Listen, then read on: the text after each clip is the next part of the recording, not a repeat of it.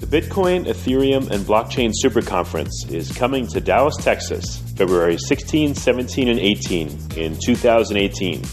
If you know of a better way to get the latest insider knowledge about crypto, to hear directly from the top minds in this field, to interact personally with 800 fellow crypto lovers, hodlers, investors, miners, traders, developers, and founders, then I'd like to hear about it. If you don't, then you don't want to miss out. Register today for the Bitcoin, Ethereum, and Blockchain Super Conference. Go to bitcoinsuperconference.com and register today as a super early bird to get the lowest rates on tickets and hotel rooms. That's bitcoinsuperconference.com. Welcome to Almost Here, Round the Corner of Future Technology podcast with Richard Jacobs. Future technologies poised to transform our lives for better or worse are the focus of this podcast. Almost Here means these technologies are now here and starting to be used, or just around the corner, from Bitcoin to artificial intelligence, 3D printing, blockchain, virtual reality, and more. Hello, this is Richard Jacobs with Future Tech Podcast. Uh, my guest today is June Axup, the scientific director of IndieBio. June, how are you? Very good. Thank you for having me. Yeah, thanks for coming. So, you know, I see from the website, from a little bit of research, uh, the world's largest seed biotech accelerator. So tell me about, um, you know, about IndieBio. What do you guys do? Yeah, uh, that's exactly it. We're the largest startup accelerator for life sciences. We're located in San Francisco, and we've been around three years and have funded 81 companies in all areas of biotech. Uh, so what we do wow. is it's a four-month program. Uh, we help, we give 250K in funding, uh, full access to a molecular biology and cell culture lab, mentorship, and introduction to investors. And the entire goal is at the end of these four months is so that these companies can de-risk their science and their business so that they can be attractive to follow-on investment. Uh, and we conclude with a big demo day, and um, IndieBio is very much a, a network that supports each other in, in, in turning scientists into entrepreneurs. So where did this idea come from? You know, maybe what's your background and, and how did you uh, how did this idea culture and multiply in your mind, in the petri dish yeah. of your mind? Um, so I guess my background, um, I have a PhD in chemical biology and um, immuno-oncology from Scripps Research Institute in San Diego.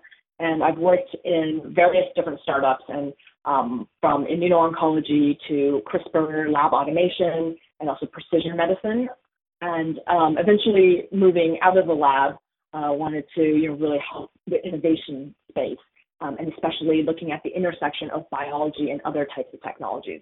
And so I've been very passionate about increasing human health span, so not just longevity, but maximizing the number of healthy years um, we can have. And so that all of that is going to be tied up in new innovations and technologies within biology. So with IndieBio, um, one of the reasons we were created was really seeing several different trends happening in the space. Uh, the first okay. of which uh, is lovingly called the postdocalypse, uh, because there are a lot and an excess of very talented biology PhDs and postdocs, but with very few academic job openings. And so, with hmm. this excess of talent, um, there needs to be different means of directing the, these talented people into doing more innovations in biology.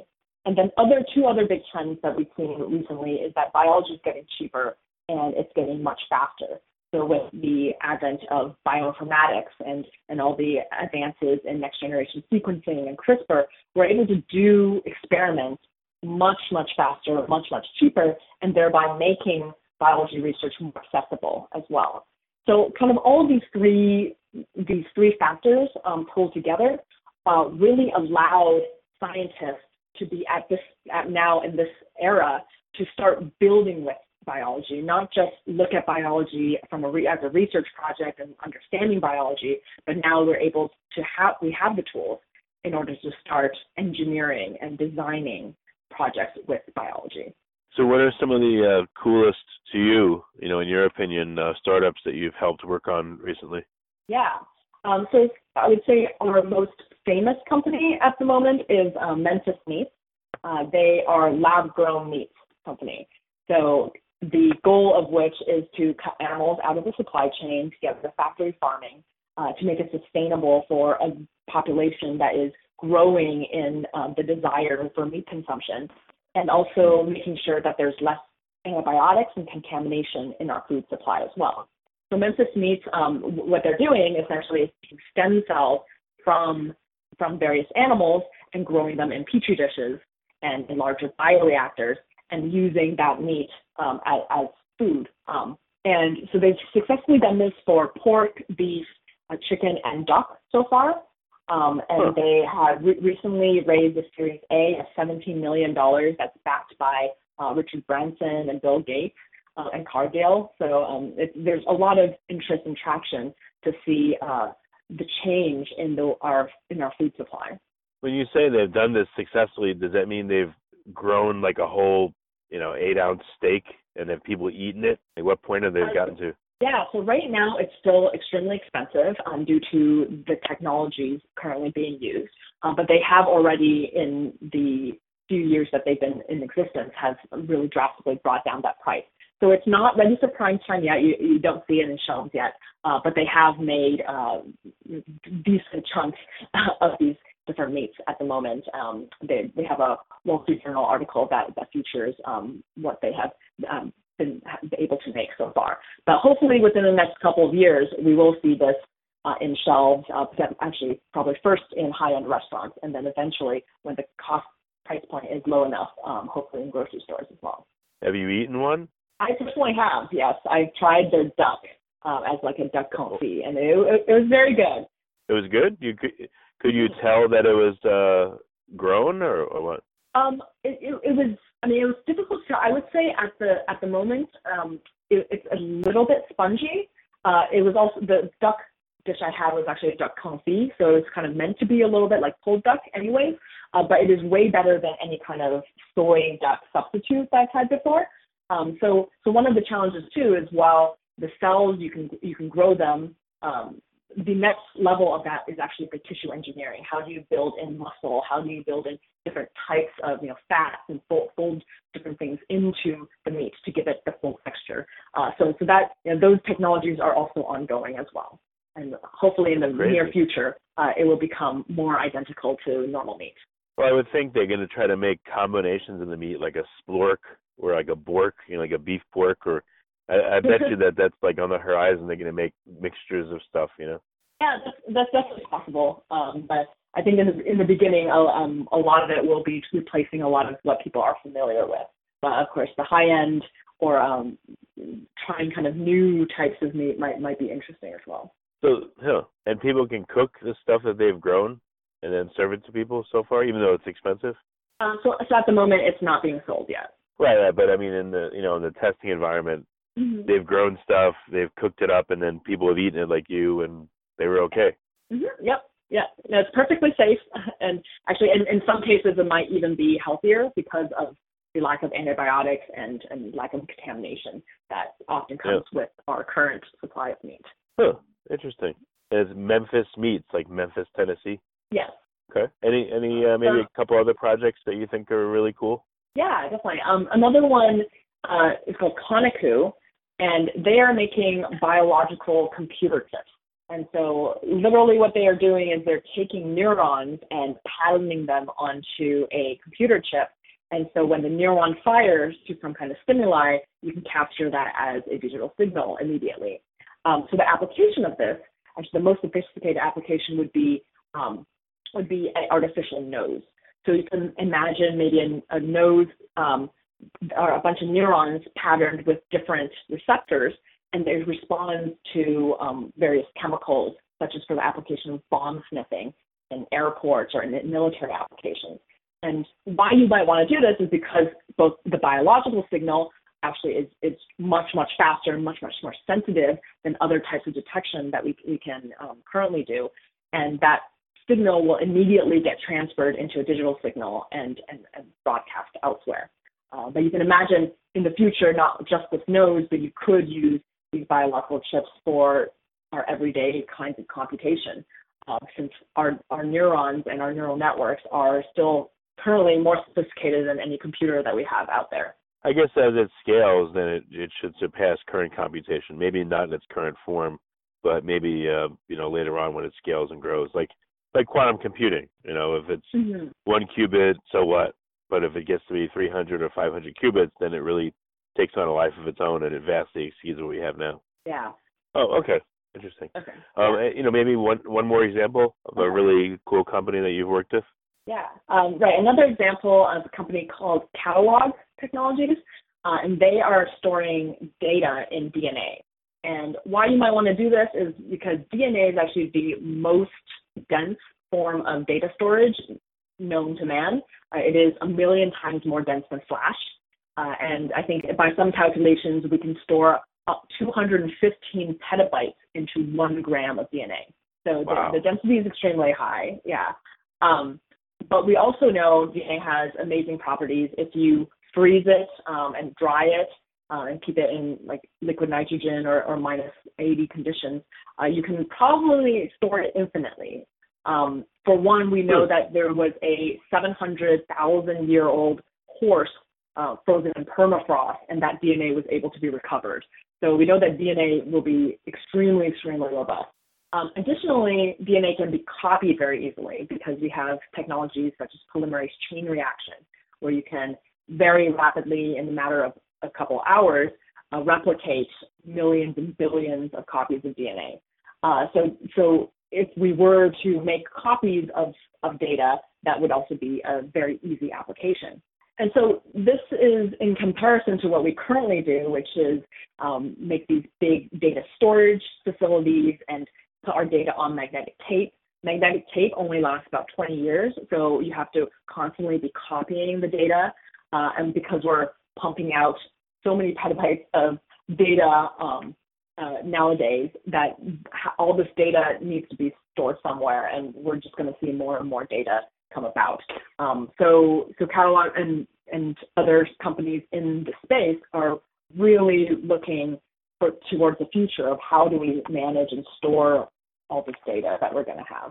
Huh. Any um any aspects of bioscience that you're not seeing initiatives in that you really would like to, or is it uh, you know maybe it's too difficult a problem, or you know, or the I guess the other side of that question is what initiatives do you see coming that you haven't worked on yet as an accelerator, but that you're you're excited to see coming? Yeah. So, I mean, one aspect of what we do is we're really expanding what biotech originally was thought of as. Um, so I think if you think of biotech today, a lot of people would say, oh, it's therapeutics and diagnostics. Um, with IndieBio, we because seeing biology as a core technology that can be applied to all sectors of society, we've already seen an expansion in the areas that biotechnology can touch. So, um, so we we currently have uh, eight verticals. So we have therapeutics, we have um, medical devices, uh, but then that also goes into you know, future food and agriculture. So that would include what Memphis Meats is trying to do. Uh, we have neurotechnology, we have um, biodata, we have consumer technology such as cosmetics and um, lab-grown leathers. Uh, there's industrial biotech, uh, and then another area that we just started getting more involved in is regenerative medicine, so stem cell therapies and, um, and, and, kind of growing organs and tissue printing. So I think hmm. what I'm most excited about too is almost um, every class that we run, we have one or two companies that are in an area that we did not think existed. Um, or, or, or is just or carving out a new area. For example, we have a new company um, that is working with bees uh, where they have a molecule to boost the immune system of bees, uh, protecting them from one of the viruses that's called, causing colony collapse, also protecting oh, okay. them from winter climates and allowing them to pollinate more efficiently and more often, um, and thereby producing more fruit. Um, another company, for example, called Lingrove, that is um, making synthetic wood, and it's a shapeable wood, kind of carbon like a fiber resin composite uh, that has the look of wood. Um, and, and top end wood is mostly being depleted out of um, our world now because of deforestation. Um, so you can see all these new kinds of biomaterials and applications that, that um, traditionally we would have not thought as biotechnology. So it's, it's always a good surprise to us as well to see what entrepreneurs um, come up with, and we're extremely excited about the space. Yeah, definitely. Hmm. Um, what this I would guess it's probably the same for any startup, but what what factors do you look for that tells you a startup has the potential to be successful, and which factors do you look at and say those are warning signs that you know the company may not get off the ground? Yeah, um, I think we by being an accelerator as well, um, we're also fortunate enough to uh, try different things. So we do try different areas um, of, of biotech, and I think we also are essentially a training program for entrepreneurs, um, specifically for scientists into becoming entrepreneurs. So by doing so, oftentimes we do take more risks than maybe the traditional VC investor who have a certain type of entrepreneurial profile that they're looking for in their founders. Um, and, and doing so, so we end up putting a lot of training into our scientists and trying to get them um, more entrepreneurial. Um, so our fundamental, what we're looking for is, of course, there needs to be some kind of technical um, innovation, technical insight that the founders have. And oftentimes this comes with a lot of expertise or, or just a, a lot of training in a specific field and observation. Um, from that technical insight, how can they build a product out of it? And then from that product, how can they turn that into a sustainable business model? And then as a VC as well, you know, we're really looking for solving big problems. So oftentimes we say we're looking for problems that either can touch a billion people or generate a billion dollars. Um, so, so those are kind of the four criteria that we have.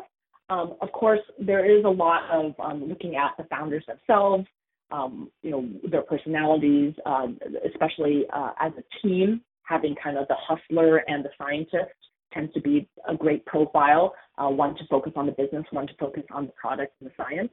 Um, right. So yeah, so so there's a there's definitely a huge mix of, of different things that we we look at. Interesting. What do you think is going to be changing or happening with uh, you as an accelerator over the next year? Keep getting more great companies, or is there going to be any fundamental shift or, or change in how you're doing things? Yeah, definitely. I think um, we've been around for three years, and one thing that we say is IndieBio itself is a startup. Um, we came up with this business model um, that it, it, it was an experiment in essence, and uh, every batch that we've had, we've been able to learn from our previous batches and improve our program as well. So we would definitely continue to do that. So I think we've, in the last three years, we've been able to show that um, we've had some successes and uh, and that there is value in what we do. And a lot of what we're doing in the next year is really robustizing a lot of our processes and really understand um, what we are doing and how to scale it and and potentially um, try to scale this across um, other areas um, of the country or in the world potentially. Um, so so yeah, that, that that's definitely what we're kind of focused on this next year. Uh, what are um, I know I'm sure it's different for every deal, but what what's like the basic parameters? You know, I, I, let's say I run a startup and I come to you and I say accelerate me. You know what uh, what's involved generically? You take yeah, an equity so, stake. You know what what's the parameter? Yeah, so we do take equity. Um, we take about 15% of the company, and for that we give 250k in funding. Um, it's a four-month program that includes a bunch of both formal and informal mentorship interactions, um, a access to our network of, of, mentors as well as investors. And throughout the program, there's a, there's a lot of structure around um, pushing people to to make decisions and to progress in their companies. Um, so, so that's a lot of what our staff um, guides the companies through every single day. And by having access to our lab on site as well, they're able to improve their product while doing their business development. Um, and, and the two have to go hand in hand uh, because once you when you talk to customers and get feedback from customers, that's when you know how to pivot your product to really match what the what the customer wants. Um, so so it's a lot of iteration um, because we are as an accelerator, we invest in the earliest stage. Um, usually, we're the first money in, um, and considered a pre-seed stage. Uh, you know, a lot of that customer discovery and product market fit hasn't been finalized yet for these companies. So, so that is a lot of what we do. Is, is by the end, we want them to to understand what problem they're solving, who's going to buy their product, um, show that their product or the science is working uh, at least to a certain level and then um, and, and, hopefully and, and, also hopefully get some traction around that by getting LOIs and getting customers on board. Um, what about uh, FDA approval of a given company's product? Is that like the golden standard for a lot of these companies, or are there like uh, are there hurdles that most of them will face that are common to them? You know, big big hurdles that either take a lot of money, a lot of regulatory approval, or some I don't know to get their products out in the mainstream. Yes, the FDA regulation is definitely um, one of the biggest hurdles in in biotech. Uh, and you know, for all these companies, they are at a very early stage, but we do try to get them FDA consultants early to talk about what their pipeline might look like. Uh, for for some of these companies, the the FDA approval process might be somewhat straightforward because there's precedence in the field already. For others, they might be setting a new precedent as well. So, and as the landscape changes and as you know more and more companies in these different spaces arise, um, the FDA is actually um, very focused on innovation, and so they they are very accommodating of, of new technologies such as um, you know digital therapeutics uh, is an area that that more recently uh, there's been more formalized FDA guidelines around. Um, regenerative medicine uh, FDA has also put out new guidelines around. So it's it's definitely something um, something that the companies will all have to face. Um, it's definitely a dynamic. Uh, it's a little bit of a dynamic goal that they're also looking at, um, but hopefully it will all be in the company's favor too, because the FDA is also very interested in seeing these new therapies and new developments uh, hit the market as well. Yeah, I've heard like Japan has a fast track program for certain kind of approvals perhaps for regenerative medicine. So hopefully, maybe the same kind of thing will be happening in the United States as well. Mm-hmm. Yeah, and our companies come from all over the world. Um, so we've we've had some companies that actually focus on a Southeast Asia market. This particular company uh, worked in anti-venoms for snake bites.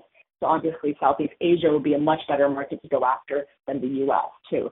So depending on what what kind of problem they're solving uh, exactly. Going to different nations uh, to do to do their FDA approvals and testing um, can make a lot of sense. Okay, very good. Uh, just last last question or two. What's the best way for interested companies to find out more uh, about your accelerator and uh, you know apply and get involved with your environment? Yeah, um, check our website website at indiebio.co uh, and that'll have more information about us. We're taking applications year round. Uh, applications are already open for our uh, summer batch already. And um, yeah, we'll just kind of start having conversation and love to hear what everyone is working on. Well, very good, June. Thank you for taking the time and you get to work on all the fun stuff, it sounds like. So it sounds great. Thank you so much. The Bitcoin, Ethereum, and Blockchain Super Conference is coming to Dallas, Texas, February 16, 17, and 18 in 2018. If you know of a better way to get the latest insider knowledge about crypto, to hear directly from the top minds in this field, to interact personally with 800 fellow crypto lovers, hodlers, investors, miners, traders, developers, and founders, then I'd like to hear about it. If you don't, then you don't want to miss out. Register today for the Bitcoin, Ethereum, and Blockchain Super Conference. Go to bitcoinsuperconference.com and register today as a super early bird to get the lowest rates on tickets and hotel rooms. That's bitcoinsuperconference.com. You have been listening to Almost Here, Around the Corner Future Technology podcast with Richard Jacobs. Subscribe to this podcast, post a review to discover more future technologies that are poised to transform our lives for better or worse, such as Bitcoin, artificial intelligence, 3D printing, blockchain, virtual reality, and more.